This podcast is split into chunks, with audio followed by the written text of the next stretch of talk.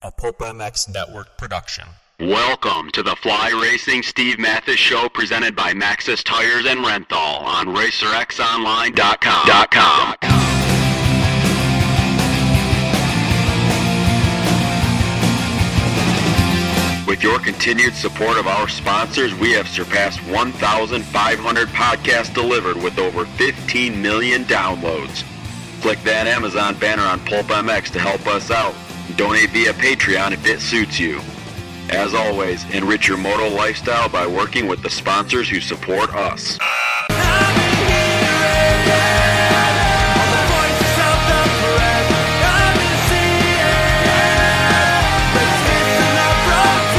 The original Moto Podcast, featuring legends of the past, stars of today, season previews and race reviews, introspection, opinion, facts, and laughs. Here's your host, Steve Matthes.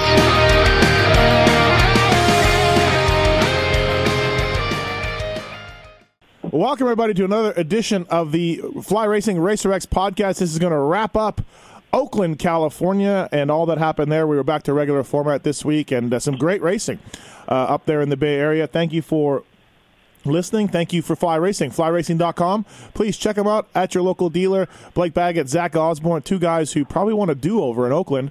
Wear Fly Racing, FlyRacing.com. The Formula helmet is amazing.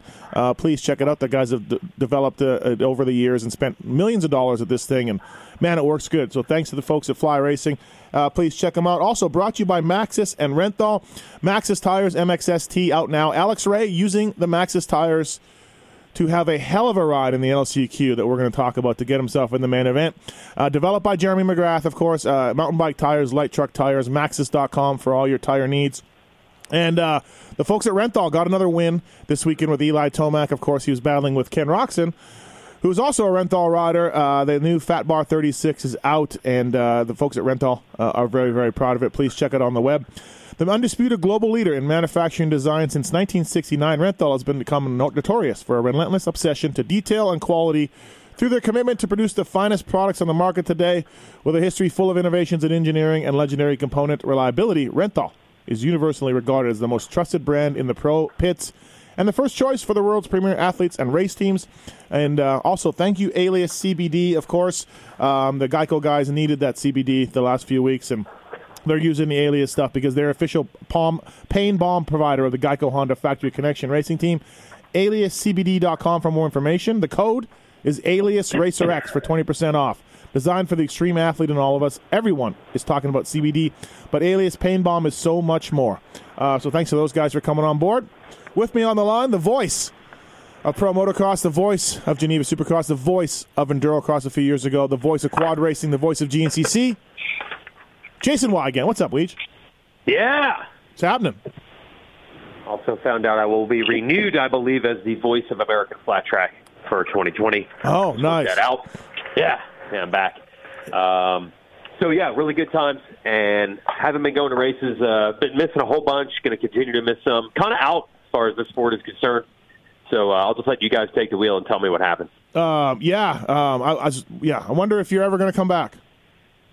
Yeah, I don't know. Man, San Diego's a long way. It's an expensive ticket. We got guys that live nearby, so uh, maybe someday I'll yeah. be back at a okay. race. All right. Well, we can't Yep. wait. Uh, looking forward to Yep. that. Also on the line from Renthal, former national championship winning mechanic. A lot of national wins, Supercross wins. I have one national win. This man has a lot. Paul Perebijnos. What's up, Paul? What's up, Steve? Weeds? How goes it? Yeah, it's awesome. awesome to Paul on the show. Big upgrade. Oh, big upgrade. Big upgrade. Um, well, you know, JT had a bigger racing career than Paul, but Paul, you know, he was pretty good himself. He had a factory ride in Canada, which I, which I think is great. Like that's that that's a massive um, upgrade. So And I, I, I've stayed a little closer to the mechanic scene than you too, Steve. I dusted them off last year. I took my rider to multiple top, all, five top tens, I believe, three top fives. We were like fourth or fifth in points or something when I quit. So yeah, I'm, I'm, I was right in the mix. yeah, um, I don't want to talk about that. Skip Norfolk. Skip Norfolk was in the studio a couple weeks ago, and I'm just like, Skip, do you know how unbearable I would be if I had your mechanic record? Like, do you understand how, where I would be? Like how I would act? Thank God you don't. I, I go, it's, it's bad enough. I got one national win, and it's something called Can a summer imagine? cross. It's something called a summer cross win. so You could you would add 30 minutes to every podcast you do. every single one. So, anyways, uh, thanks to Alias CBD, Renthal, and the folks at Maxxis. Uh, Paul, how's the Fat Bar 36? Uh, you guys been stoked on that? It's a big deal. You you dropped it before Anaheim won, and uh, or Anaheim two, I should say, it to the public. But Kenny's been on it for a little bit. Yeah, I, I mean it's exciting new product, right? Super light handlebar. Um, I hear you guys arguing all the time about Brayton versus Kenny um, and their starts, and I, I have to think it's because Kenny's bike is a pound lighter. Oh, there we I mean, go. The, the twin the twin wall is really heavy, so I don't think it's it's horsepower. I think it's just the components they're choosing to put on their bike. Oh. Um, but yeah, cool handlebar for us. Um, Kenny's doing great. Obviously, he's got the points lead. So um, uh, yeah, Yeah. Um, I'll, I'll see. The, the Fat Bar 36 just went on the Blue Crew. I'll be testing it on Wednesday. So just hold off on any sort of evaluations, Paul, until Thursday morning. we will. We've been patiently waiting. We're- I mean, we have production waiting in the wings. We're scared. We're scared to push the button on the bender because Yes. we need to know what Steve thinks. Yes, yes. So just wait. Thur- Wednesday is the day. Yep. Uh, Yep. All right. Um, Hey, I want to show, throw the uh, shout out into onX Maps there, Steve. oh, yes, yes. Yeah, onX Maps now sponsoring these podcasts as well. Go to onxmaps.com.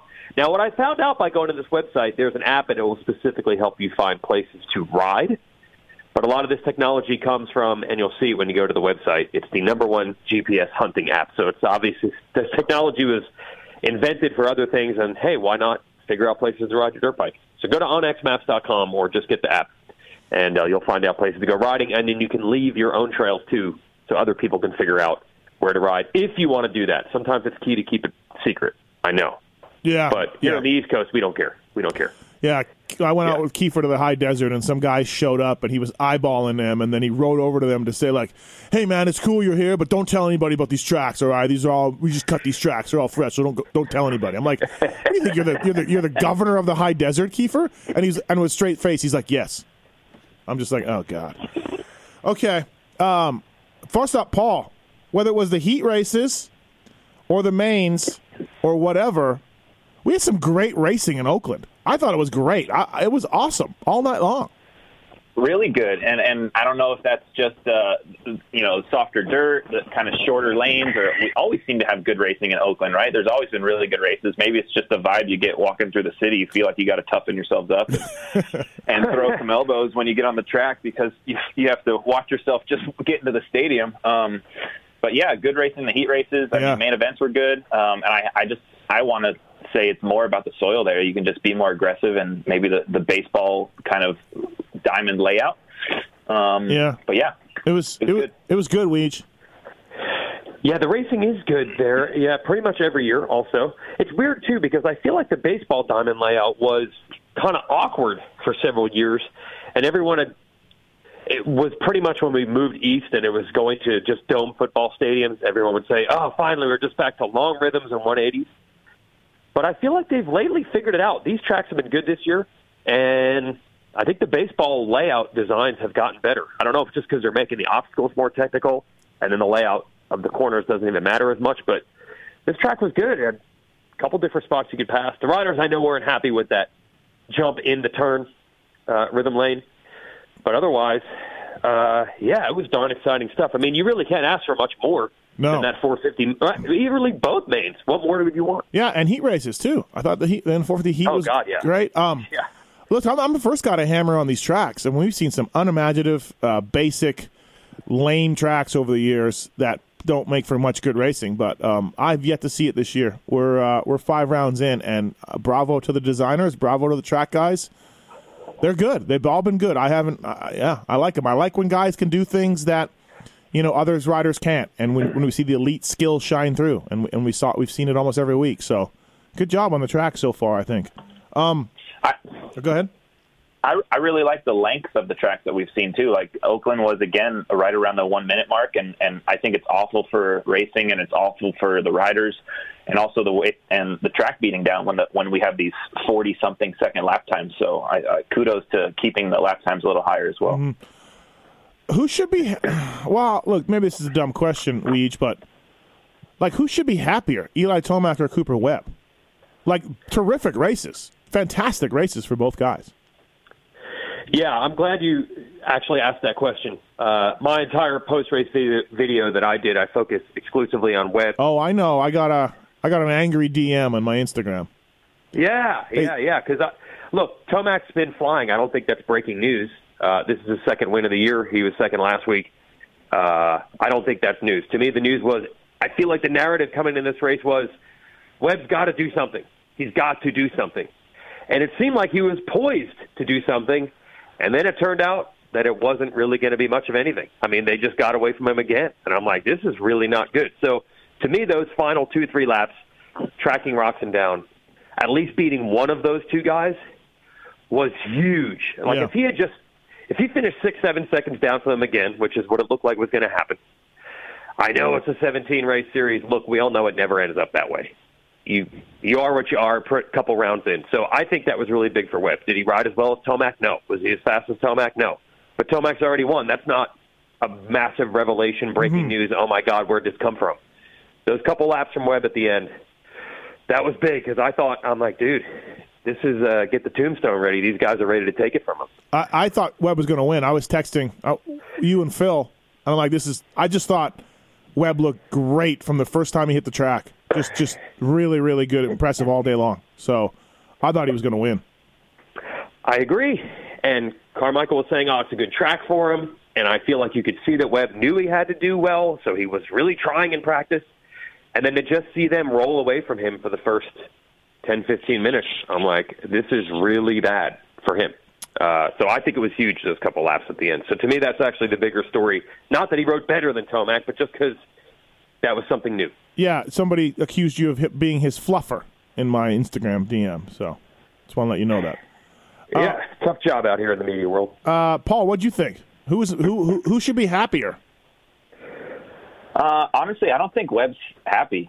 Um, I, I, I mean, the last couple laps were good, yeah, but I, I think he he wants to he wanted to win still, and and and he still needs to claw his way back into this title hunt a little bit more, you know. So he's still he's still a little far out, but um, I think the last couple laps were encouraging, but the beginning of the race, I still think he's going to be upset with himself. Um, but that's a dangerous combination when you talk about Cooper Webb, and I, and, and I think that's why he showed up this weekend.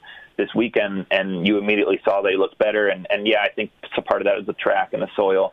But when he, I think he's, you know, following Glendale, they they've just they've really kind of hunkered down. I think they did a ton of testing, and I think Cooper is just like, you know, fuck this, I got to get in the mix. Um, so I don't think Cooper's happy yet. I think Tomac's happy. I mean, I, I would be very happy if I was Tomac. He always seems to have a rough January, and he's he is, I think, just maintaining and trying to get out of California in the hunt, and he's doing that right now. So I, I think of the two, what, uh, Tomac's the happy guy right now. Um, pretty impressive. Well, first of all, I don't think Roczen is too pumped on Webb for that pass. Either one of you see any issues with Coop's last corner pass? I I don't. You you think he's upset over it? Yeah. I mean, I, I'm sure he's he's he's bummed, I guess, but I don't think he's like has Ill, uh, a vengeance towards towards towards Cooper over it. I mean, he even admitted on the podium he's like he's like, hey, you know, that's last lap, last turn. We're fighting for championship points. I get it, but he was upset, obviously. But but um, I mean, I think I think Kenny knows that he probably would have done the same thing if it was the same situation. Did you have an issue with it or no?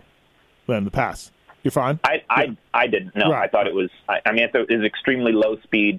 Um, it the the obviously the if, if Kenny doesn't come out of it grabbing his foot or his knee or anything, I think there's less talk about it.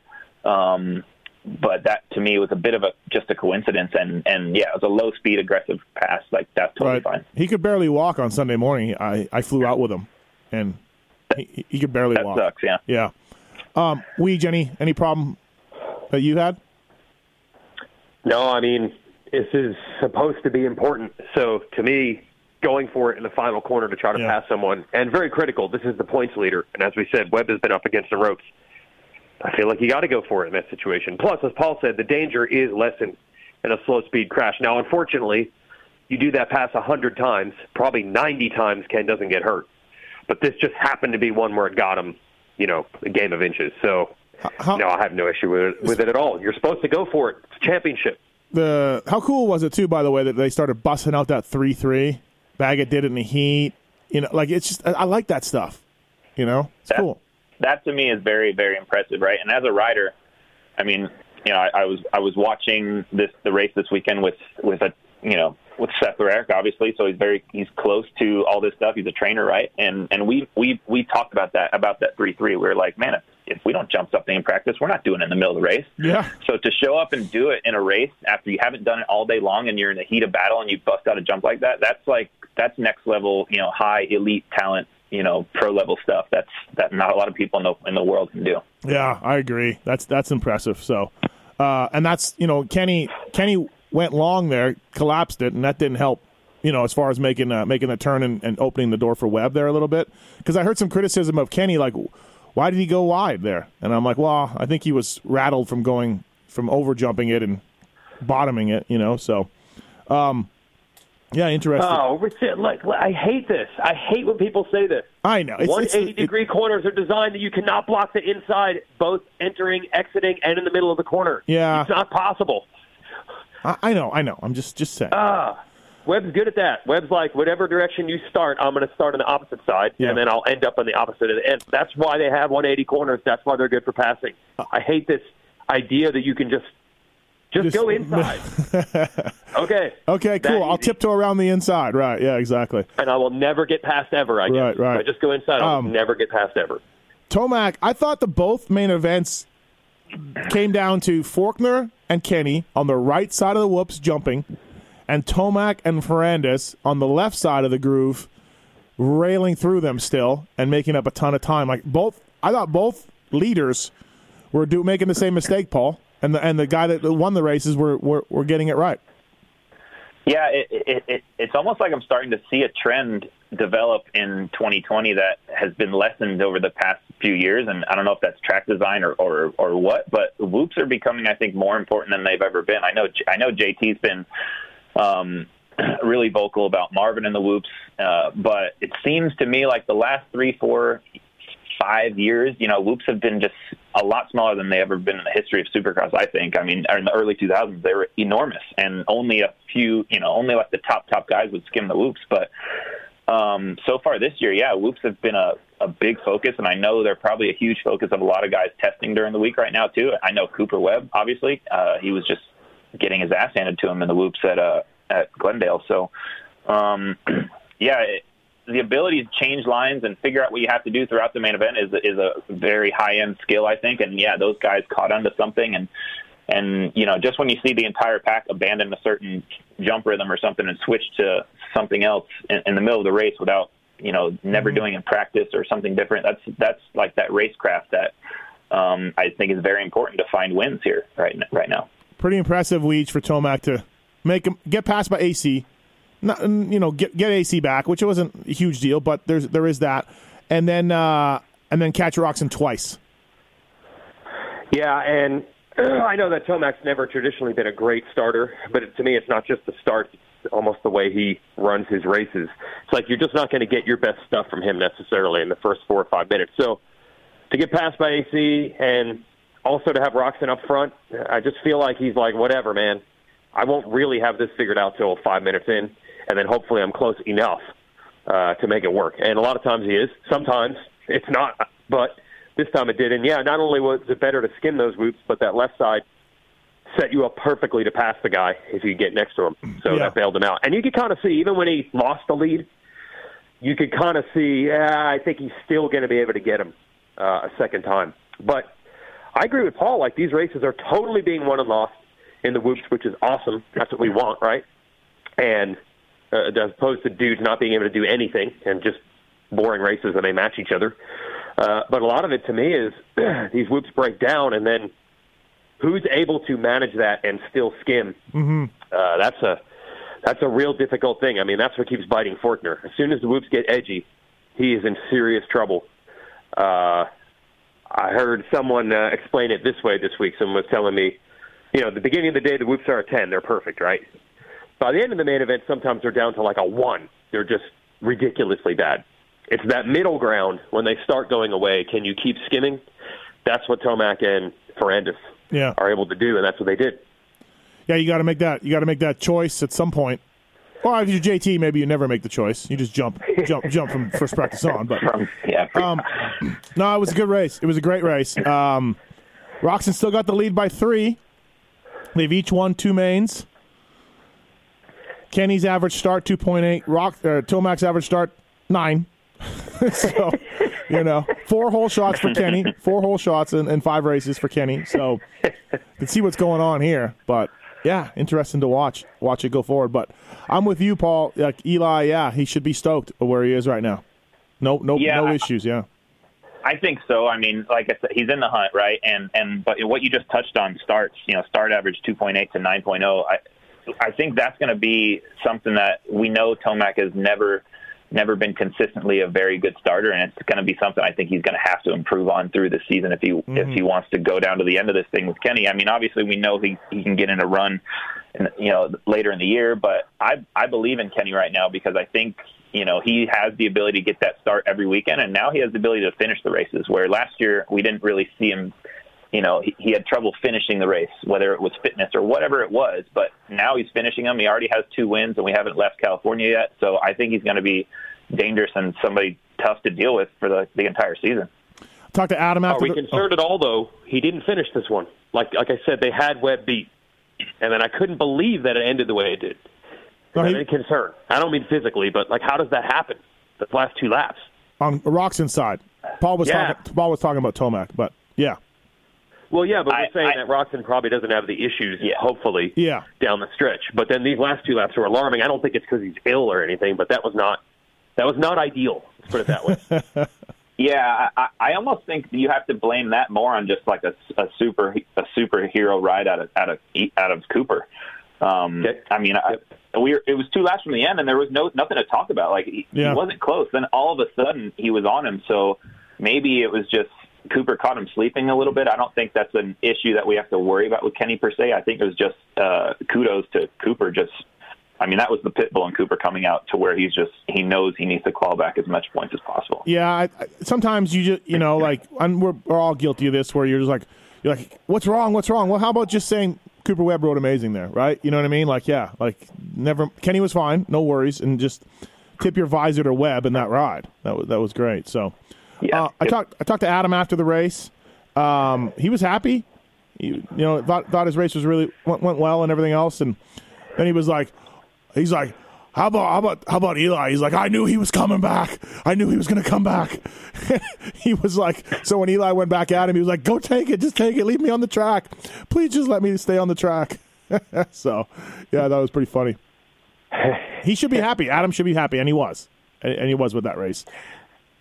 Yeah, that was good to hear him feel that way. Because obviously, anytime you see the lead ahead of you, or a podium at least, and it ends up being a fourth, you never know how they're going to feel. But Mm-hmm. uh, I guess he's smart enough to say, well, first of all, last week was could have ended so badly. Like, he could have not even been racing this Yep. weekend. So throw that caveat in there. This is good compared to that. And B, you know, I guess he knows, like, look, everybody had these crazy expectations for him coming into the season, but he is he is a rookie. So you know, you can't hold yourself too Yeah. accountable to. I should just be winning races all the time. Yep. No, he was happy. Yeah. I Yeah. mean, he lost those guys a little bit, right? He said, and he said I, was good till about 15 minutes in, Yep. you know, and uh, but at some point he reeled reeled Kenny in a little bit. You know, I was like, oh, this is going to be good, and he, you know, stuffed Eli, like all of that. That's fine. Yeah, good, good ride for Adam. So, um, Barcia and Wilson rode really well. Uh, Barcia came from obviously his bike blew up there in the heat. What do you think happened there, Paul? I, I don't know, like a bunch of white smoke. So Like lost a um, valve or like lost a, you know? I don't. Yeah, maybe a part broke or something, and I, I, I don't know, cracked piston maybe. Or, I, it doesn't really happen on a 450, but yeah, No. a lot of a lot of white smoke, and I was honestly concerned because that was at the end of heat race number two, 450 heat race two, and there is not a lot of time there. So that was an impressive fire drill, and kudos need to go out to those guys because that that's the worst case mm-hmm. scenario. I mean, they were J- Justin himself had to push the bike to the mechanics area. It looked like, and then obviously the pits aren't super close at Oakland. You got to get out of the stadium, which is that uphill, and then the you know to the Yeah. truck. I think was pretty far. So kudos to them for getting that changed around so quick because that was going to be. Um, I bet you that was tough. He he didn't get a great start, and he worked forward. This is Barcia's best race in St. Louis, easily. Uh, he came up on Wilson, and I'm like, oh boy, and they were kind of going at it. And then Dean looked like he was like, "Okay, take this. Like you, you're on it. Go by." You know, and then uh, tucked in behind him. And, and Dino rode really well as well. I think both Barcia and Wilson need to be stoked with their races, sixth and seventh, and they both had to go to the LCQ. So, you know, their starting position wasn't ideal. Uh, so good job for both of those guys, man. And Barcia was stoked. I talked to uh, Sergio there at Yamaha on track walk a little bit, and yeah, they're they're slowly getting things figured out. They're working on the chassis and and trying to make Justin happier. And you know, the whoops weren't anywhere near what they've seen the last few weeks, so that helped him because we saw him struggle in those type of whoops. But uh, Barcia and Wilson were good. Weech. Yeah, I'm really impressed. First of all, with Dino, like this is impressive. Uh, the the level of improvement he's shown, and you know, for three of us that, for example, play fantasy, you just know like every week he's sitting there. This is a this is an easy metric, right? He's sitting there as a pick of like, okay, his his handicap is based on where he's been finishing, but you feel like, ooh, one of these weeks, right? One of these weeks he's going to take the jump. But I didn't expect it to happen by round five. That's pretty quick. Yeah. So for him to be in the top ten in this still super stacked group, I mean, what? There were what five guys battling around there with Yep. uh, Osborne and Baggett and him and Barcia Hill. That was good. Yeah. And he was right in with that group. I didn't expect it just five races in for the injury he's coming back from. So that Um, was impressive. Weege, we can't talk about Pulp MX fantasy with Paul. It's not Why? going well. He's Oh yeah, it's bad. it's bad. Yeah. But yeah. but you did you did pick Dean Wilson, so I knew that. I knew I knew Yeah, that we I were mean- we were dialed, quote unquote. We were dialed. Yeah, yeah, yeah. And, and, and Dean came over yesterday too. We watched Super Bowl and we talked more about his his weekend and and I was very pumped on how he did as well. And and and he was kind of relieved because he had a, a big close call in practice. Like he was just kind of rolling around and he went to three onto that tabletop and he cased it really bad and, and he he honestly thought he broke his wrist. It hurt so bad, so he had to. um Luckily, nothing nothing wrong there. He just sprained him and obviously went on to get his best finish of the year. But but yeah, I, I kind of saw that coming because you know Oakland is a track that's going to get beat up, it's going to get chewed out, and and Dean excels in those kind of situations. And and he was mad for the first time leaving leaving Glendale. That's why I knew. I think. Mm-hmm. In my head, I believed that this ride was coming because he was generally pissed off at Glendale, and he hasn't been there yet. So to me, I, when I see that in him, I see that okay, now he knows within himself that it's time to improve and and and it's time to ride better, and, and he knows he's capable of getting a better finish now. You know, obviously he came in the series hurt, and but he's working himself back into shape. So a seventh among that crowd, um, even after going through the LCQ, I think that's a killer night. I didn't touch on Anderson. Just a quiet race for him. I don't even know. Did they show him on TV at all? I I don't think they did. Uh, he's really quiet all race. Got a fifth, solid, but um, wasn't quite in Yeah, the he mix. kind of came through that group. Yeah. Because you remember he was uh, LCQ or nearly LCQ bound with the heat race crash. Yep. So Yep. pretty good uh, comeback for him. It's kind of the same. This is kind of where Anderson lives. He's like maybe not quite at peak Roczen Tomac level. He's as good as anyone else. He prefers to do it more quietly. Mm-hmm. Uh, you're getting exactly uh, what Anderson usually gives you. And who knows? I mean, he's racking up a hell of a consistent start to the season. You never know if something starts going sideways for others. He's going to be right there. Uh, Justin Hill, Paul, heat race winner. Good job. Yeah, that was cool, right? Um, did you see the video of him psyching himself Yeah. up before the race? Yeah, on was coo- Cooler Vision. Cooler. Did you see? Yeah. Cooler, did you see Cooler Vision? Weege? I don't know what I saw, but Oh, or where? Yeah. Go ahead. I asked Cooler how he's getting permission to uh, basically show the starting gate, the start. He's, he's basically broadcasting things that you're not supposed to do. yeah. Cooler Vision said they pretty much said, uh, yeah, I just keep doing it. Yeah, Cooler Vision. Truck driver. Cooler Vision, man. Um, yep. But good to see Paul him win the heat. I mean, he got a little bit fortunate, but dude, he, yeah, he still got to, you know, still got to make it happen. So yeah, great job for Justin Hill and the team. That's awesome. Yeah, I mean, those are all steps and boxes you have to tick to improve yourself, right? Like, Yep. I mean, McAdoo won a heat race. Uh, we'll talk about Tootie later, but um, and yeah, Justin Hill won was as well. So, oftentimes that has to come first before you work on a top five or work on a podium. So, um, positive night, I would think. Yeah. Yeah, and, and he and he was good all day. Like it was a tricky technical track, so of course he was jumping on three out of the corner right away uh, in that corner rhythm. Uh, one of the first guys to do that. Of course, he was one of the first guys to go three three in the rhythm before the finish. You know what I mean? Just stuff like that, where you're like, oh look, you you can look at a track. Yeah, yeah, just you know things that people were trying to do, and he was nailing it perfectly. And even Dino told me after the race, yeah, Hill Hill did the three three in front of him, and he was like, I can't believe how easy he made it. So I did it, and then he's like, it was easy, but he said Hill just made it look so so easy. So Um, Hey, I want to throw in something on Hill. Yeah. Uh, I'd have to go back and look at his start gate selection earlier this year. Hill, for whatever reason, is a guy that always goes extreme inside, which is usually boom or bust, and for him, it's almost always bust. Uh, I don't know what's up with that. So he actually got a whole shot in the heat race, and I'm like, where did this come from? And I looked, and there he was next to the box, inside of the box. But that is a much more Alessi like. Tony Alessi. Yeah.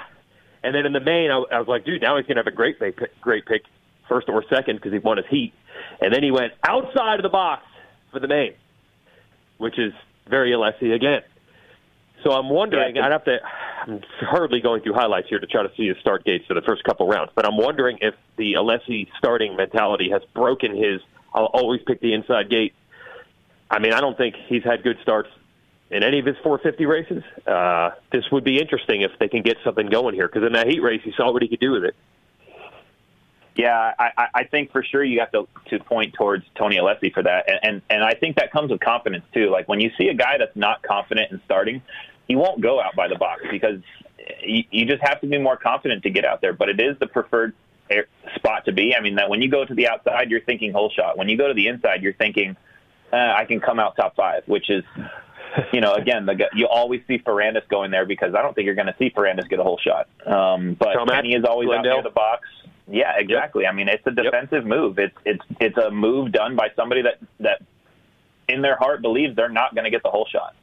So, um, yeah, I think that's just a, a sign of confidence and, and Tony being in his ear, and and um, yeah, it makes a difference, man. It's a lot easier to win from the front than it is from the back.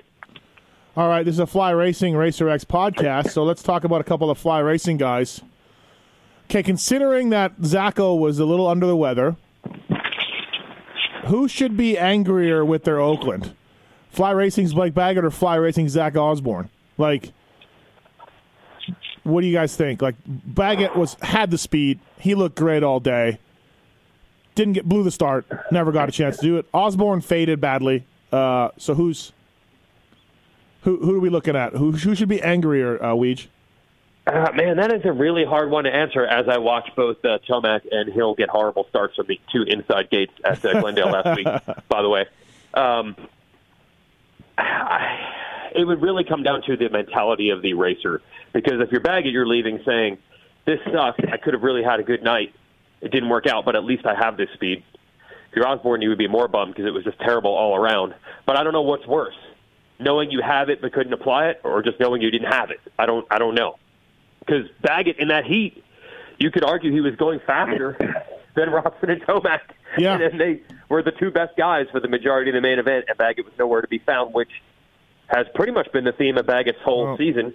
You could almost argue career. Like every time you're like, okay, now he's got it, it doesn't happen. Uh, that had to hurt. Well- uh, as for Zacho, he's got to he's got to be illness or something, right? He was fading so bad. Yeah, yeah. He, he- I mean, he told me. Well, okay. So I picked him for Pulp MX Fantasy, uh, and then I heard him cough on track walk, and I'm like, I'm out for fantasy. And he said, No, it's fine. And then I said, I, I'm, I'm like, he's like, put me on. And then JT said, I know, I always believed, I never wavered. So, No, that was me. I said that. oh, you did that. Okay. Yes, I did not waver. I, and so then I put him on. And, uh, yeah, we should have wavered. Um, Yes. But Paul, they're ninth and tenth in the points. They're faster than ninth and tenth in speed. Uh, but both guys got to be just uh, right. I mean, Yeah, yeah. I mean, I- and I- know I know Blake better than Zach. I mean, I've spent time with both of them before, um, but I worked for Blake obviously in 2013, I believe, and and I I I feel like Blake would be more frustrated. Zach's ride, like, hey, it, went bad. Maybe you got tired. Maybe you got arm pump. That happens sometimes. You can't be perfect every weekend, all season. Um, but we know he'll rebound from that. But with Blake, he's got four rounds, I think, of, of frustration. I mean, he was fast at St. Louis. I thought he, he's, you know, obviously Anaheim One, he got a fourth, but he hasn't been able to really put it together for for four rounds in a row now. And to me, I think he's just got to be kind of fuming under under his helmet a little bit because he had great speed in Oakland. Um, you know, Baggett isn't always the guy that gets a great start. He's super hot or cold. It's it's kind of sometimes he'll tank it, sometimes look at the whole shot. Even it, it, he's a hard one to figure out, right? But but when he has that speed, I think he knows in his head that he just needs to start somewhere in the mix and give himself a chance. And um, you know, he kind of had that chance go away at Anaheim too when he washed the front. And I think at this point he's got to be more mad. He's just got to be frustrated because he he I think he feels that and knows that he could be on the podium. But um, but it's just not nothing's going his way right now. No. Oh, I know. And don't forget about Anaheim too, where he's on Kenny and then washes out. Hits that Yeah, yeah. thing. So, yeah, both guys got to just be like WTF right now because, uh, yeah. Well, Zacho had a terrible Oakland. So, um, all right. Uh, Brayton, uh, Brayton was in the mix, and then uh, Friese stalled it out of the coming out of the sand, and then Brayton Brayton was stuck behind him, and they were dead last and next to dead last. So that wasn't ideal for either guy. So Brayton gets 13th.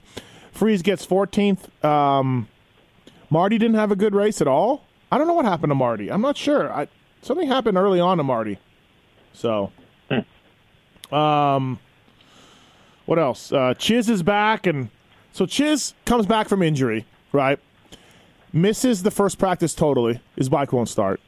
Second practice, gets out there, and bike's still acting up, or he's a little sketchy on it. Plus, he's trying to learn this track, right? It's his first practice. So he really only gets one practice. And of course, he puts it in the main event. Of course, because that's what Chiz does.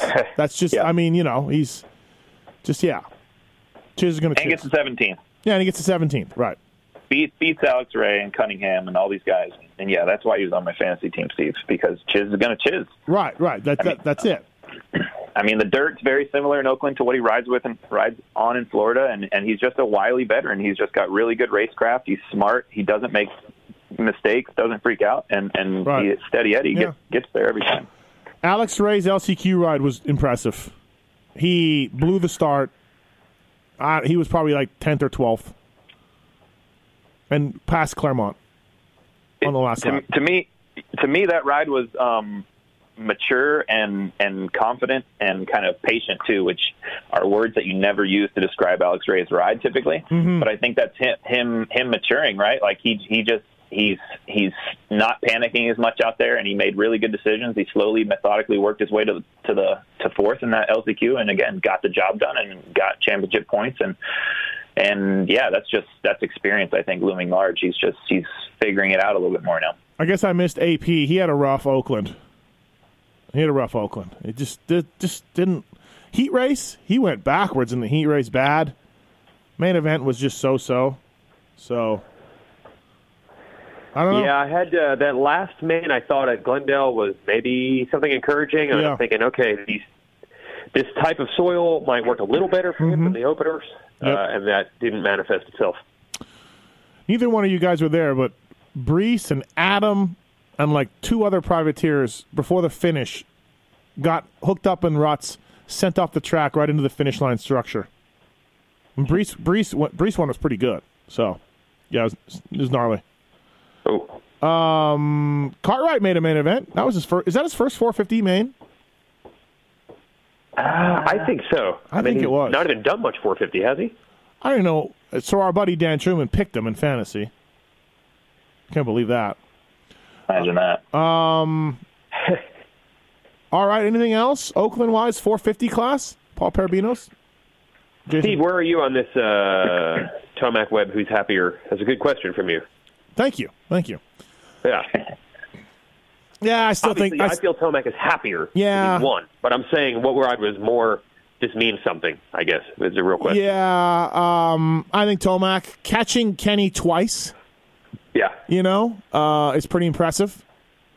Yep. So I'll go. I'll go Tomac. Uh, catching him once, okay, I get it. But then you go off the track, and you know you got to make all that time up again. So, yeah, I, I think Tomac.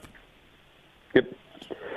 So right, fair. yeah, and then uh, I really, I'm, I'm, I'm, I'm stoked for the MCR guys and Hill. That was awesome to get a heat race win. Good for those guys. And then uh, Baggett and Osborne, I think should just be like breaking the mirror in the morning, like just like Rocky, like punching the mirror like Rocky. So, uh, all right, That was Cartwright's first 450 main. was it? Yeah.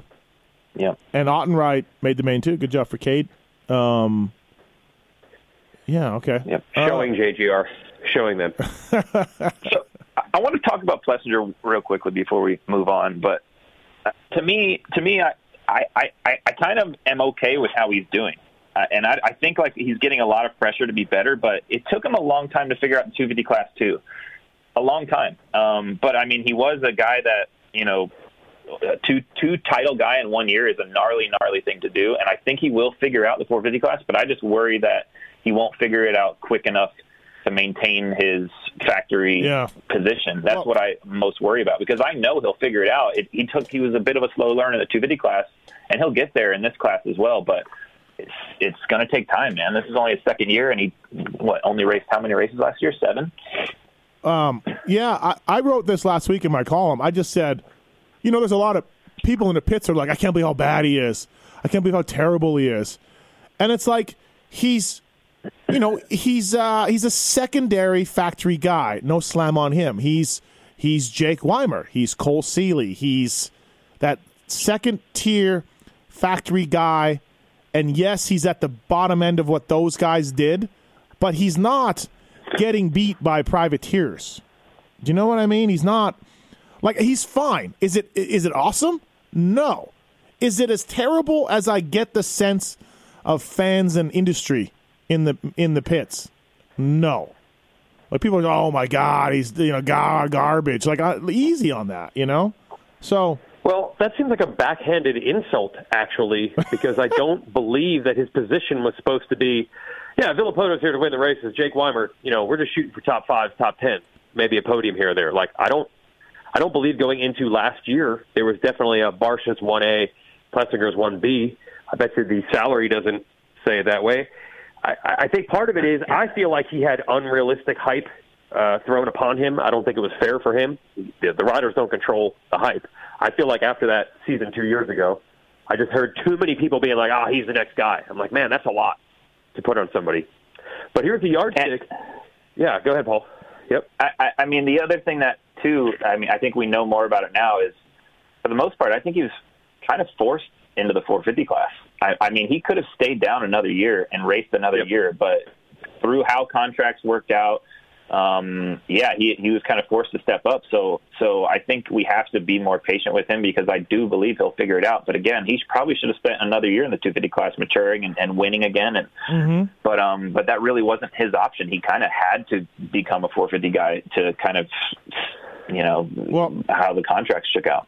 You know we we we judge these guys too. And Aaron rode great to win those 250 titles, but the natural progression of things is guys move out of the class, right? And somebody has to win, and and that's where we're at at times.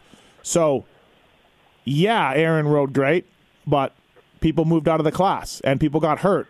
You know, Osborne and everything else. So, you know that these things happen. It's like your guy Herlings, uh, Paul. I mean, how many wins would he have less if Tommy Searle had been allowed to stay in the class? Or, or these other guys that gave him Really? runs. There were guys that gave him runs in, in MX2. But You're nope. right. But Searle- old Jeffrey, just was always crushing Herlings. What was I? I mean, Old- old good, Jeffrey. Good analogy. old Jeffrey just sits in the class and just collects these wins against, you know, children. So But Unbelievable. Searle would not have been just sitting in the class. no, he had to get out. No, he had no, to but I'm saying if Searle had been there beating him, that would have been Searle not sitting in the class forever. Yeah, no, But absolutely. Herlings No, did that, would- sit in the that would have been class fine. Okay. Right. So and it's, okay. it's, Je- All right. it's Jeffrey's fault that he was just so good, so young, and it took Searle longer to get that good. Correct. Yeah, that's his fault. Correct. Right. That's never the goal to get good as fast as you can. Uh, right. To be at 18 as good as the other guy is. I, look, I'm just throwing a Herlings dig digging at Paul. That's all. just- yeah, oh, I enjoy okay. it. I didn't realize. Please qualify that for your listeners. Yeah, yeah, exactly. Um, no, so uh, One thing to keep in mind, though, dude, Plessinger was better than Cianciarulo. He did beat him in the championship in 250 class two years ago. So that's that's what makes it a little bit hard. It's this whole thing's very complex. I feel like there were too much expectations for him to be too good too soon. That's not fair to him. The height thing probably helps. Oh, he'll be so Well, much better on listen, 450 because you- tall. You, you GNCC people. I mean, you can't control. You can't stop the hype. Yeah. The hype was, but now seeing Cirillo, who has less time in the class, is is already better. He's like leapfrog back ahead of him. Uh, so it's it's hard to determine. But I don't. I wouldn't worry too much, Paul, about him not getting a shot because what I said at the beginning of the season, he has this awesome get out of jail free card where he could always just say, if this year's terrible, Hey, we'll look at Webb the first two years seeing Yamaha. look at that. Sign me on me. It, it is. I think there is some of that. I do. Yep, I do. There's he's cool, and I don't think he's gonna. You know, he's never gonna dog anybody. But for sure, I would think the industry might look from the outside in and say, "Oh, we Yeah. get him on our bike. yeah. Look what I happened mean, to Webb." You you brought up AC, and AC and AP, I believe, are the same age. I I, I think they're probably both 23, 22 ish, something like that. Definitely Um, the same range. Yeah. And and just look at the improvement Adams made by staying in the class one extra year. I mean, imagine if he went into the 450 class after 2018. Ah. Big big difference there. So that that's I think. Uh, you know the, the the what we saw Adam achieve in t- last year and and improve and his mentality and his attitude and the way he speaks everything he's he's he really kind of matured and figured it out and I think um, an extra year in the 250 class for Aaron which was which was the plan all along that would have helped him tremendously so Yeah. I, I think it's, he's yeah it's tough Was road that- for him right now You think that was more of a monster move, wasn't it, Paul? I think it was a Yamaha move honestly Yeah. Interesting. Um, okay. Uh, anything else 450 wise from Oakland? Fly Racing, flyracing.com. Please check them out. Uh, on the web, go to your local dealer. Demand to see the latest and greatest from the folks at Fly. Uh, we uh, we're big supporters of, the, of this show, and we thank them for, for all of that. Also, I want to thank Renthal. Renthal.com. You know their name, you know the product from 7 8 Bar to the Twin Wall Bar to the Fat Bar to the new Fat Bar, Fat Bar 36. Renthal.com has got you covered. I just got some mountain bike stuff as well from the folks at Renthal, so we'll be testing that also out here in the uh, pits of Vegas. Uh, so thanks to those guys. Maxxis.com. Alias CBD, uh, Alias Racer X to save 20% at aliascbd.com. Thanks to the guys at, Ra- at Racetech as well. Uh, racetech.com going out there making uh, suspension and motors for the uh, Chaparral Honda team and uh, many privateers out there. Uh, get your motor work done, get suspension work done from the folks at Racetech. Uh, thank them as well. And uh, yeah, man, uh, really thank you people for listening to the show. Joining us on the show, Paul Perebijnos from Renthal, Jason Weigandt from uh, Racer X. Uh, it's JT. What's up, JT? FlyRacing.com. Not too much. Just uh, sorry, I had a busy morning, so jumping in here a little late. Well, when Bradshaw needs a meeting, you, you take the call. That's it. That's, Always. That's the bottom line. Uh, anything from 450s, JT, that caught your eye, uh, as well as we, we wrapped it up already, but anything you want to touch on? Uh, really, I mean, I think the biggest takeaway was two things. Um, I think Tomac did a great job of uh, kind of returning serve a little bit on Roczen. Uh, you leaving Glendale, you know, I think the narrative was Roczen made a kind of made a stand there and was able to fight off Tomac's, you know, kind of best stuff. And then Tomac um, gave him a little bit of that back. So it's been a little bit of back and forth between those two on momentum. Uh, but I thought it was a pretty big statement for, for Eli there, and he closed the, the points down to three points, which is probably the closest he's ever been to the red plate um, this early in the series. So I thought that was a pretty big, pretty pretty big deal for him. And then uh, my final thing would be just you know Webb's 18 points down, but it could have very easily been what 22 uh, there if he doesn't make that last turn pass on Roczen. So he's going to have to continue to find ways to beat both of those two guys, and I think he's going to have to win some races. Um, with his finishes being a, a tick off of last year, the only way he's going to have a, a realistic chance is to start ripping off wins. And uh, he, he certainly looked better. You know, I think it was track dependent with the whoops certainly being in his favor this past weekend. But you know, you look at his his season last year, and he really hasn't been on that same you know that last one percent. And uh, maybe we saw a glimpse of that this weekend. All right, well said. 250 class from uh, Oakland. Weege Ferrandis, uh, he rides a great race and uh, takes the red plate. I like his chances to hold on to that number one for this year. I think this is this is maybe maybe maybe he's finally got it all figured out. Maybe he's already the guy who already has won the title has figured out how to win titles. Is that what you're saying? Oh, well, the starts. I mean, maybe he figured everything. Like starts. Oh. You know what I mean? Like that kind of stuff. Like maybe he, maybe this is it for him Yeah. as far as like, hey, I got. Uh, he, there's one more, one more race for the break. Yeah, there's something interesting out of all this, which is that I know Fortner won a ton of races last year, but it was on the East, and I feel like everyone's just waiting for, oh, if he could just get back to 2019 Forkner, he'd be dominating all the races again. But he wasn't dominating the races against Ferrandis or AC who I feel were maybe a level above. And it's a small sample size. They raced one time in Atlanta, and they were both they both beat him there. So I feel like it's almost you just got to give the credit to Ferrandis. He's freaking really good. Well, he's really good. Don't He's a you beast. don't you and feel if the starts didn't suck, he'd probably have won almost every race he's been in in the last two years. we haven't seen the East kick off yet, but Sexton and J Mart and McElrath and uh, Nichols and uh, whatever else, whoever RJ. But Ferrandis wins the East too, right? JT. I, think so. yeah. I mean, he would certainly be the favorite, but yeah. So what my point you- is is Ferrandis is the fastest 250 Supercross rider. Yeah, but yes, but if you, I mean, it's not like he's run any sort of perfect series so far. He's left a lot of points on the table. I mean, uh, he just got the points lead, so I don't think anything is a, a foregone certainty. Well, no, of course not. But I just feel like Dylan is the best rider in his class. The fastest guy, sure, but he, Yeah. he certainly left a lot of opportunity out there and made some really poor decisions along the way too. Paul, if you were at Oakland, would you have been booing Ferrandis like seemingly half the stadium was for his pass on Forkner?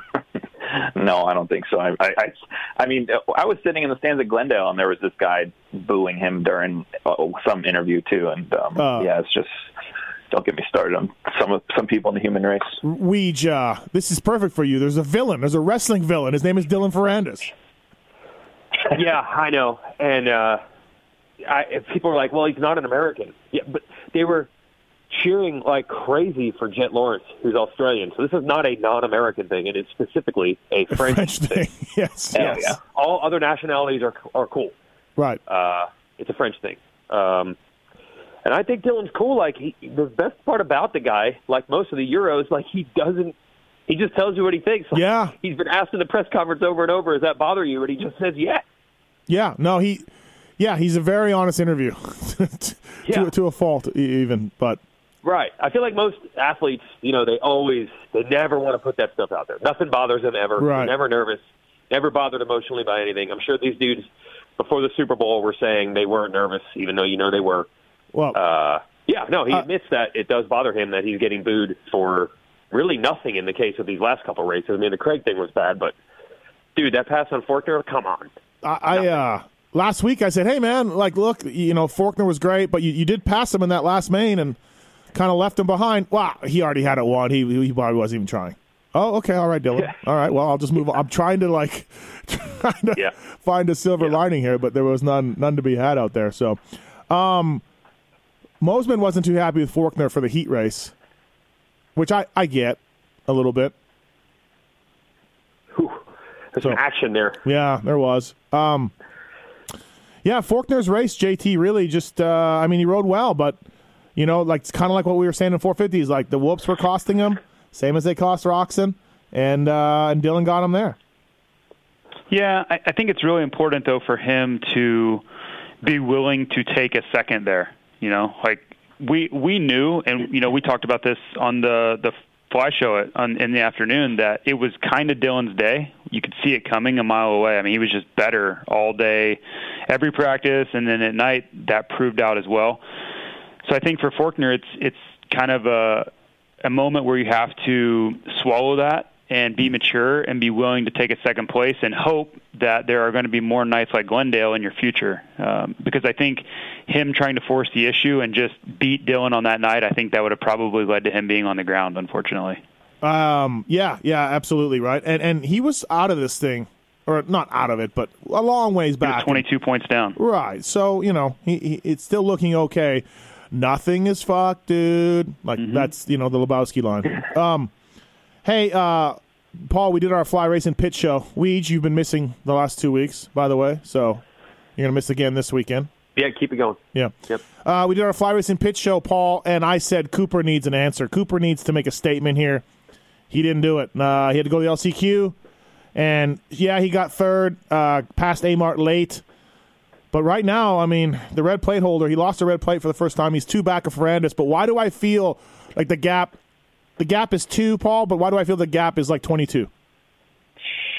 I don't know because I don't. Um, Okay. I mean, the I, Cooper obviously he's had some bad luck the last couple weekends, but what impresses me the most is how even keel he is, like and unemotional he is over over all the situations he's been through and and getting kind of you know making contact this weekend, having to go to the LCQ, and he had an awful Glendale. Obviously, it's a great place to have an awful weekend when it's a triple crown because he really didn't lose much, but. But I mean, he's a good starter. He's got good speed. He's had a couple bad weekends, but I mean, I think he's firmly in this thing. And and and we have to all agree, Ferrandis' big downfall is his start. So he's going to have to come through and pass.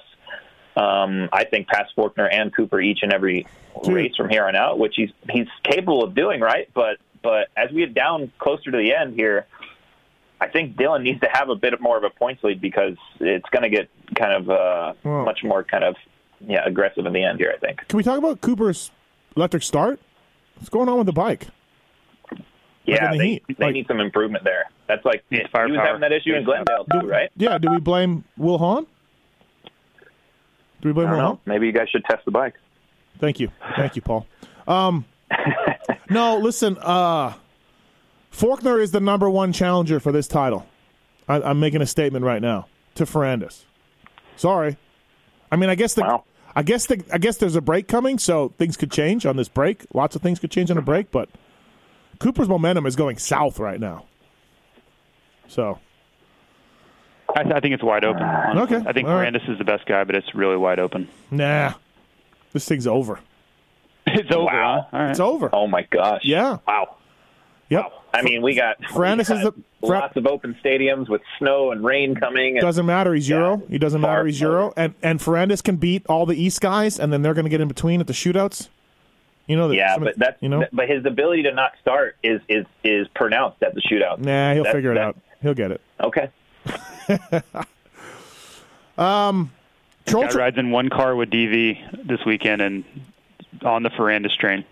hey, Ah, listen. I didn't.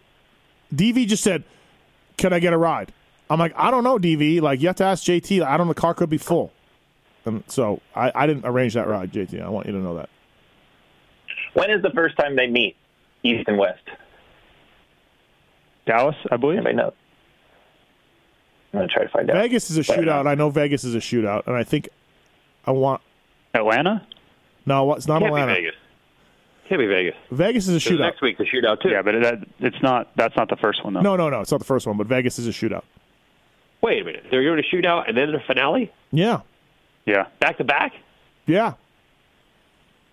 yeah. Salt, sure? Salt Lake's the last uh, round this year. By the way, Ve- Vegas is just the 250 West round. Stop Yeah, it. they're not having the shootout and Yes. then a shootout again the next weekend. I Yeah. swear to Maybe God. Vegas is Triple Crown. Oh, I- that's it. Yes, Vegas it is triple crown. Vegas is triple crown. Damn it! They I got my shootout's in supercross. I got my Denver. supercross gimmicks mixed up. Sorry, sorry. There's an alligator Denver. pit at uh in, in Dallas this Yeah, yeah. So what? yeah, Den- Denver is the first time they both classes meet. year. Denver. And what's the other one? Pretty late. Uh, Salt Lake City. Oh, that was it. Yeah. I thought. There's oh, I only thought there was two, and then there was a shootout. Okay, all right, all right, never mind. No. Okay, all right. Well, Denver's So, no problem. my- Very my- up to Dylan's got that. stuff, as you can tell. Yeah. my point being, my point being that that race, the start is going to be incredibly important, and I think Cooper and and, and Forkner are better at starts than Ferrandis, and that could be a weekend where he he loses a, a, a bunch of points if he's not careful. Nah, we got this. It's it's on. Oh, Um, we now. There we go. I know. Weege, why? So Troll Train ran third for most of the race. Cooper got him late. Um, whoops were easier, and that was not a coincidence. Trolls had a couple problems last few weeks.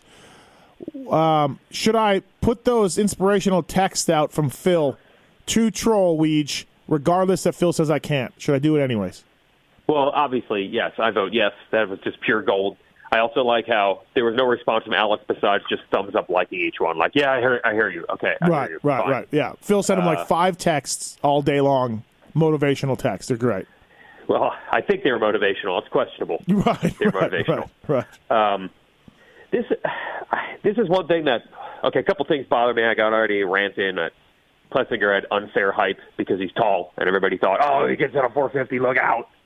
Another thing that gets me mad is when a dude gets passed, and okay, I heard this about Roczen, and I also heard about Troll. Why don't they fight? These guys have no fight. These guys have no heart. Like he just let Cooper pass. He did not let Cooper pass him. Like again, this is sports. Sometimes the offense overcomes the defense. So yes, I heard people saying, "Why didn't Troll fight for that podium? Why didn't he fight him?" does it not seem like Justin Cooper is just maybe a little better than Alex Martin? He has been so far this year. He probably was last year. I, I would agree with that.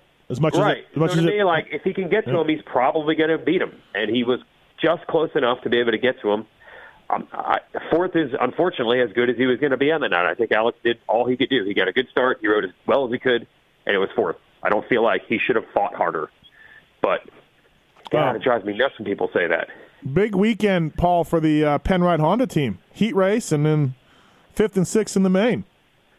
Yeah, pretty damn good, right? And I, I mean, that's that's one of the reasons Luke Clout signed with that team is he wanted the chance to come over here and and showcase his skills on American soil. Like he wants to get a he wants to get an American ride. He wants to be a U.S. Supercross guy. So um, I think we've all seen he has speed, and finally now he's got a top five. He's put in a good ride. Um, he's trending the right way. He's obviously been hit, hitting the ground probably too much than he you know more than he needs to.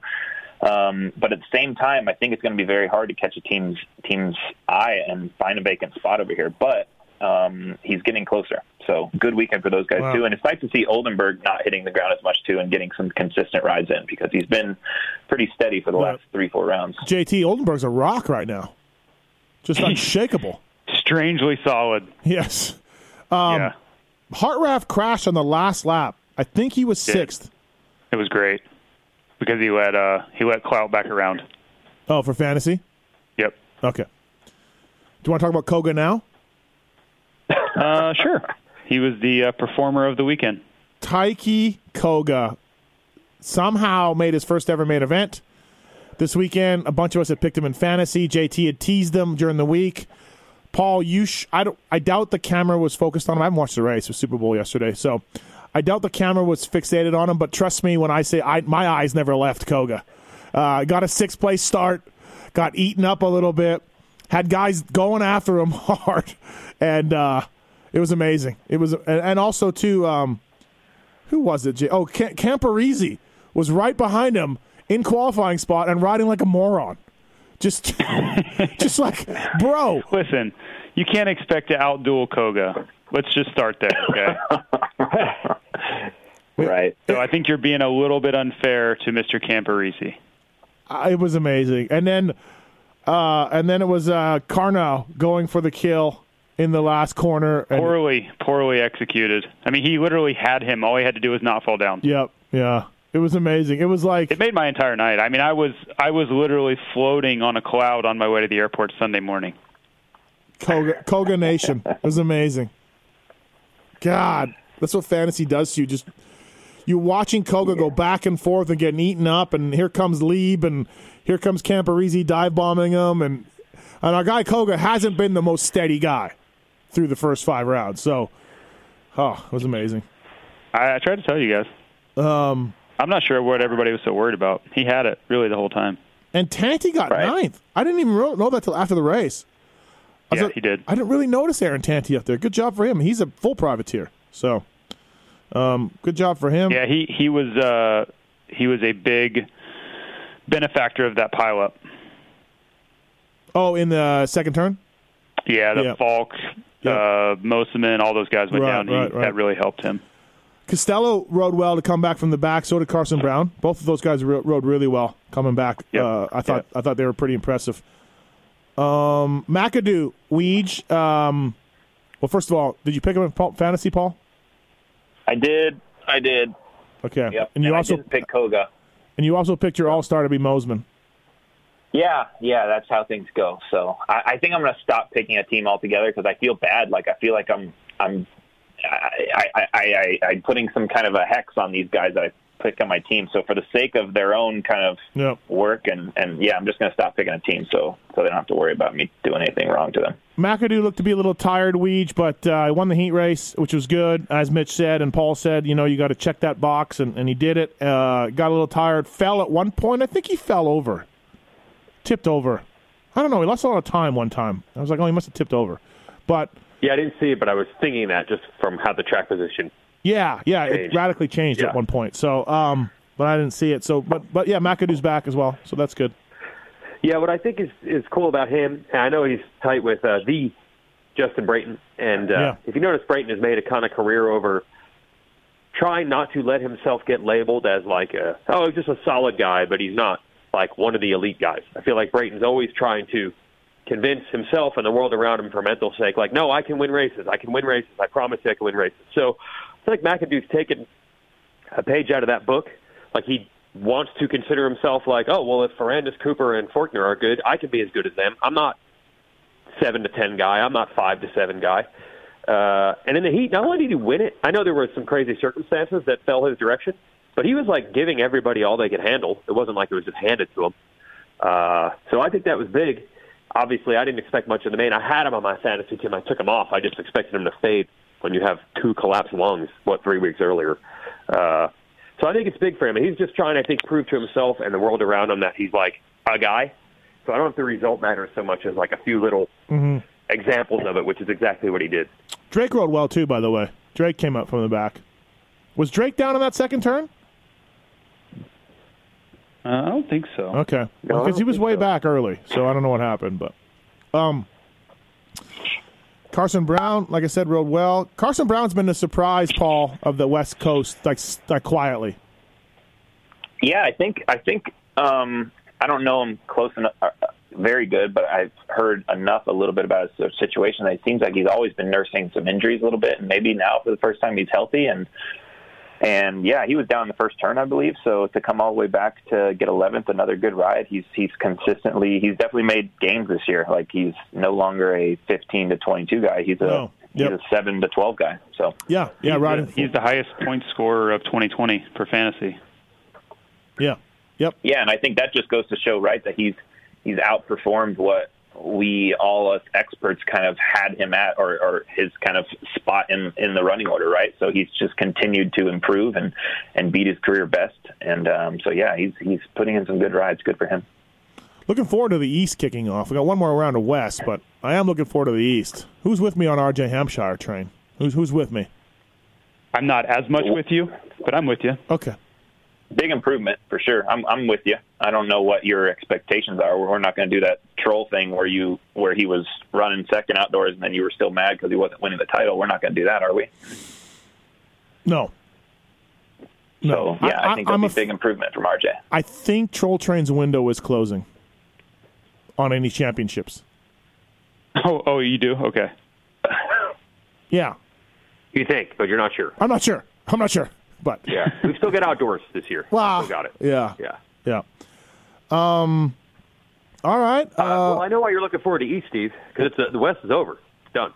it right. is. No, it is. It, it is. Trust me, guys. Yeah. Trust me on this. Yeah, it's over. Ferrandis for the win. And then what about the national championship? Did, did, did they just give the crown to Ferrandis now?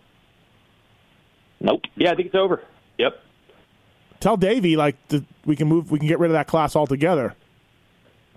Yeah, all these privateers spending their money to go to the races. Don't even bother. Let's just not even run them.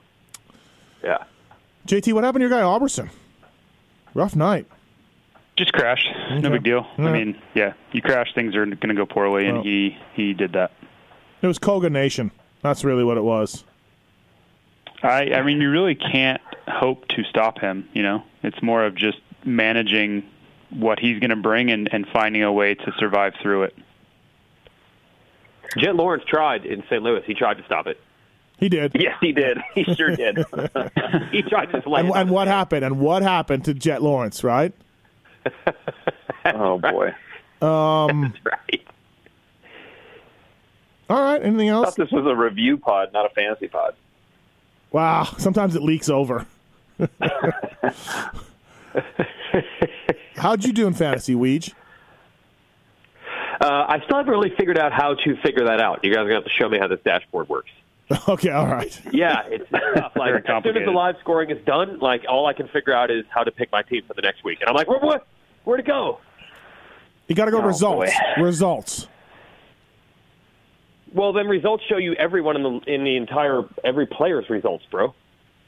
I can't find out my results. I've never been able to figure click- that out. Click around, Yeah. figure it out. Just don't take Not to that Twitter and ask questions There like are everyone there are several filters at the top of that page. I, I, I don't know. I never. I never have a problem. So. Okay, Boomer. Results, team results. Okay, here's every team that played. Results, rider results. Here's uh, every single rider that was in the race. But you. So where's my team? They're in green. Yeah, but it's not like. So I have to just do the math here. What is that? What are you trying to find out? Their points or their fit position or their handicap? Because they're all there. On dashboard, it tells you how many points you had last round. So there's your total points, and then you can go to your your individual results and find out where your team did that weekend, or you can find out how the rider did. There's filters on top of that, like JT said. But how do I know if I did good or bad compared to other people? You did bad. What position did you get? And what? Who's on? Who's on first? on dashboard. That's what I'm asking for. On your da- on your can't figure out dashboard, it says points last round. Then it says overall rank last round. Oh, that's me. Oh my Oh god. my god. Okay, uh, no, you're boomer. logged into somebody else's. 155. Is that good? How many What points? do you think? How many My points? overall rank 5,155. Is that good? No, that's no. we get we give guys shit for being 17s, and you want to ask if that's good. I, I'm still confused. I had Cooper, Costello, Brown, and Clout. How did I do bad? I don't understand how I could do bad with that team. Clout was a good What pick. your 450? Yeah, what's your 450 team? Gosh. Uh, well, uh, this has definitely devolved into a uh, into a fantasy podcast. By the way, Can we hear your 450, please? Tomac, Baggett, Plessinger, and Osborne. So I got Plessinger and Osborne missed That's- by you one, go. one each. So that's what screwed me. Yeah, Baggett, Baggett, and Osborne. Not ideal picks. yeah. Fly racing, fly racing zone. I feel like every week I'm like, good, no disasters, fine. Everything was nothing was frustrating, everything was okay, and then I'm like three thousandth overall, and I'm like, what? what? Every guy makes the main, everybody does fine. What's the problem? You might be more of a Rocky Mountain fantasy guy. Beach. Top five in wild card, dude. I'm going deep on Carson Brown and Mark Costello. I'm all about it. I'm picking guys deep in the field. I don't understand. Right. well, you know their handicaps are correlated to how you do, right? Yeah, that's what makes it. You know, Osborne got makes it hard. 11th. That didn't that didn't get double points. Who Brown? Osborne. Zach Osborne. Like I said, I know with Plessinger and Osborne, I missed by like what one spot each. Yeah, then Yeah, you're out. that You're sense. screwed. You you got to get double points. That's the goal. Got to get double points with every guy, outside of all stars, of course. Got to. If you if you have a double point, if you have a uh, you know double points eligible guy and he doesn't get double points, expect to be in a very bad spot. So just because he makes a main and gets 12 points, that's just not going to do it. No, I mean the the range between you getting five thousand in one place and then like a thousandth is not a lot of points, right? It's it's a there's a lot of people with a very similar score. I see. I see. So I yeah, see. you losing ten points there is huge. I see. Because I'm like, how am I five thousandth on a not horrible night? Oh, I was 10 points away from being 1,000. Yeah. So for instance, this weekend when Zach was running around in fifth, Yeah. I was in like seventieth place for the night out of everyone. And then when Zach got eleventh, I went to four hundred and fiftieth place. Just just from that. That's the only thing that changed. Yep. Well, he was on my team too. Thanks, Zacho. It's All right. Okay. Enough. officially much- become a fantasy podcast now. en- enough of that. Job. San Diego this weekend. Big weekend for Ken Roczen this weekend. Got to got to fight this off. Really? Well, Yeah, I don't think as big as yeah you're making it out to be. Uh, I mean, I'm, I'm in the media. I'm trying to build some drama here. Okay. oh my god. Oh man, I think if you're Roczen and I- Tomac, you're good. You, they can't have horrible disaster races, which they've had in the past, but they've already proven Does- they're good. Does this thing? more on the other guys to prove they can be with them. Okay, wait, yeah. So that's my so that's my next question. Does this thing end up just being those two from here on out? Like, do they start breaking away? We always see it. Do they start breaking away? Because I don't see much of Anderson, and Osborne's got to figure it out. And Adam, uh, Adam and Webb, I guess, are the two guys that could get away and get into this mix. But I wonder, Weege. Well, that's why I said that that Webb last lap pass was huge because I think if they had gone one, two, four straight races, that would and Webb would be almost a whole race down in points. That would be the answer. But the fact that Webb showed, okay, wait a minute, wait a minute, he might still be able to duel with these guys. Uh, that that is why to me that's a big deal. That's not me being a fluffer. That's to me being a legitimate. He did manage to beat the points leader. It's not over yet. Okay, all right. Anybody else? Yeah, I think I I think two good rounds coming up for Cooper Webb in San Diego and Tampa, and and I think he's going to get into the mix. And and I think Jason Anderson's worth talking about too. I mean, he hasn't had worse finish than fifth, so consistency pays. He's a you know obviously just a tick off, but um, I don't know if he can pick up speed during the season. But for not being worse than fifth so far, that uh, it's going to come into play here, I would think. Yep. Yep. Um, all right. Anything else? We're on to San Diego. Yep. Absolutely. Fly Racing Racer X podcast show. This has been the Oakland Review. Thanks to Maxxis, Renthal, and Alias CBD as well for coming on board. Perebijnos, Weigandt, Thomas. Thanks, boys. Thank you. See ya.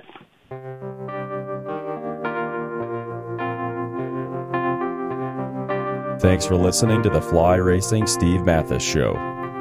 Don't forget to check out some of our past shows, including motocross legends such as The bad boy, Rick Johnson. I looked down and my hand was junk. I mean, it was sitting over to the side. The tendons were jerking in weird places. And, and my biggest disappointment with Danny Storbeck is that he never said sorry. Because Danny and I were friends, and we've never talked since. Brian Lunas. Before the 500 event, Dave and I fly to Germany, go down to Stuttgart. There's this little shop out the back of the Mahle factory. We get our cylinders, take them back, and you know off we go. And you know we ran Nikasil cylinders as a factory part for a handful of years before anybody ever saw it in production. Dave Arnold. And, and Magoo was all, you know how he did the big pancake thing, and right. and he's got the thing. He's completely laying on the gas tank trying to miss his tree. I mean, he would have gone even harder, jump farther if that tree hadn't have been, you know, if, if it hadn't been there. The Hurricane, Bob Hanna. I love the guy. I don't dislike. I think he's the greatest competitor this sport ever had. That absolutely 100% in my mind. I firmly believe that statement I said about these modern day guys in Switzerland or Holland or Belgium on 45 minutes on the same bike. You're not beating Roger. Are you crazy? They're not doing it. If they think they're so much better nowadays than they were in those days, they're fools. They're different bikes, different times. The Beast from the East, Damon Bradshaw. it got to the point to where I didn't want to leave home. And once I got to the race, I wasn't into it. If I wasn't going to give 100%, I'm not going to take their money. The working class hero, Doug Henry. it was definitely an emotional moment for me. Just thinking to myself, "That's it," you know. And it's it's amazing the stuff that goes through your head in a short amount of time of the things that you know that I was going to miss. The Dogger, Ron Lechien. until you really open your ears and you want to listen to what they're saying, it's like beating a dead horse. I mean, you know, and I know from personal experience. Did anybody ever sit me down? Of course they did. Everybody did. Pro Circuits, Mitch Payton. There's two ways to make the money. One is you can sign for money, or two, you can earn the money. I'm a high believer in earning the money. I think they ride better when they earn the money. Seven time Jeremy McGrath. I was so mad, like so disappointed and so frustrated that I just pulled pick and I left. Every point counts. I could kick myself to this day for not just riding around in tents. It's been no problem. My my ego got in the way, you know. The O Show, Johnny O'Mara. Stuff that you could you'd sit there if you didn't even want to ride it. You just wanted to just look at it all day. I mean, I got a chance to test all that. I like that era I was in. I really do. Search Pulp MX in the iTunes Store to enjoy these and over 800 great motocross podcasts.